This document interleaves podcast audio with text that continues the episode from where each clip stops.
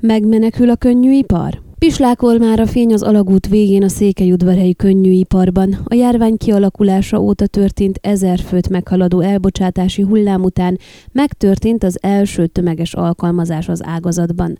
Az egyik érintett vállalkozás visszavette korábban elbocsátott alkalmazottai jó részét az elmúlt hónapban. Tudtuk meg Jánó Edittől, a Hargita megyei munkaerő elhelyező és szakképző ügynökség osztályvezetőjétől.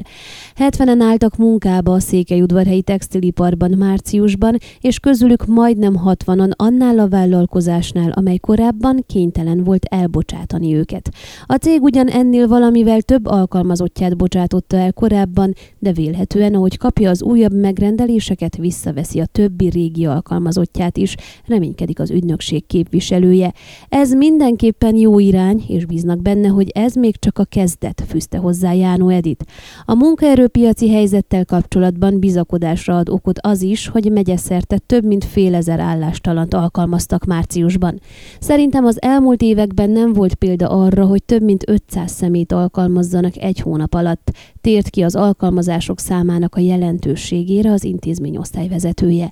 A megye munkanélküliségi helyzete azonban az említettek ellenére mégis felemás, ugyanis az álláskeresők száma is bővült.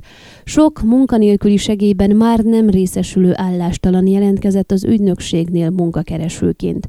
Többnyire olyan állástalanokról van szó, akik korábban szociális segélyben részesültek, de lejárt az iratcsomójuk érvényessége, és most újítják meg azt, aminek a feltétele, hogy regisztrált álláskeresőkkel legyenek.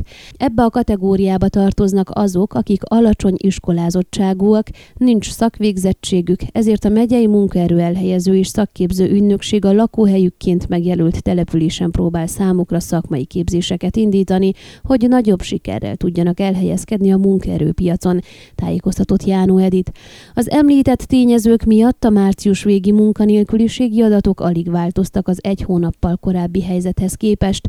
Héttel csökkent a munkanélküliek száma februárról március végére, azaz 6030-ról 6023-ra. A munkanélküliségi ráta jelenleg 4,46 százalékos, az egy hónappal korábbi 4,47 százalékhoz képest, az állástalanoknak majdnem a fele nő, azaz 6023-ból 3003, az egy hónappal korábbi 3028-hoz képest. Ami jelentősebb mértékben változott, az a munkanélküli segélyben nem részesülő állástalanok részaránya. Ez a februári 56%-ról 61-re nőtt március végére. Ez azt jelzi, hogy azoknak a munkanélkülieknek a részaránya nőtt, akiket nehezebb elhelyezni a munkaerőpiacon, ugyanis azok, akik már nem részesülnek segélyben, általában tartósan munkanélküliek, szemben a segélyben részesülőkkel, akik többnyire csak időszakosan állástalanok, van szakmai végzettségük, és könnyebben is találnak új munkát. Ön a Székelyhon aktuális podcastjét hallgatta. Amennyiben nem akar lemaradni a régió életéről a jövőben sem, akkor iratkozzon fel a csatornára, vagy keresse podcast műsorainkat a székelyhon.pro portálon.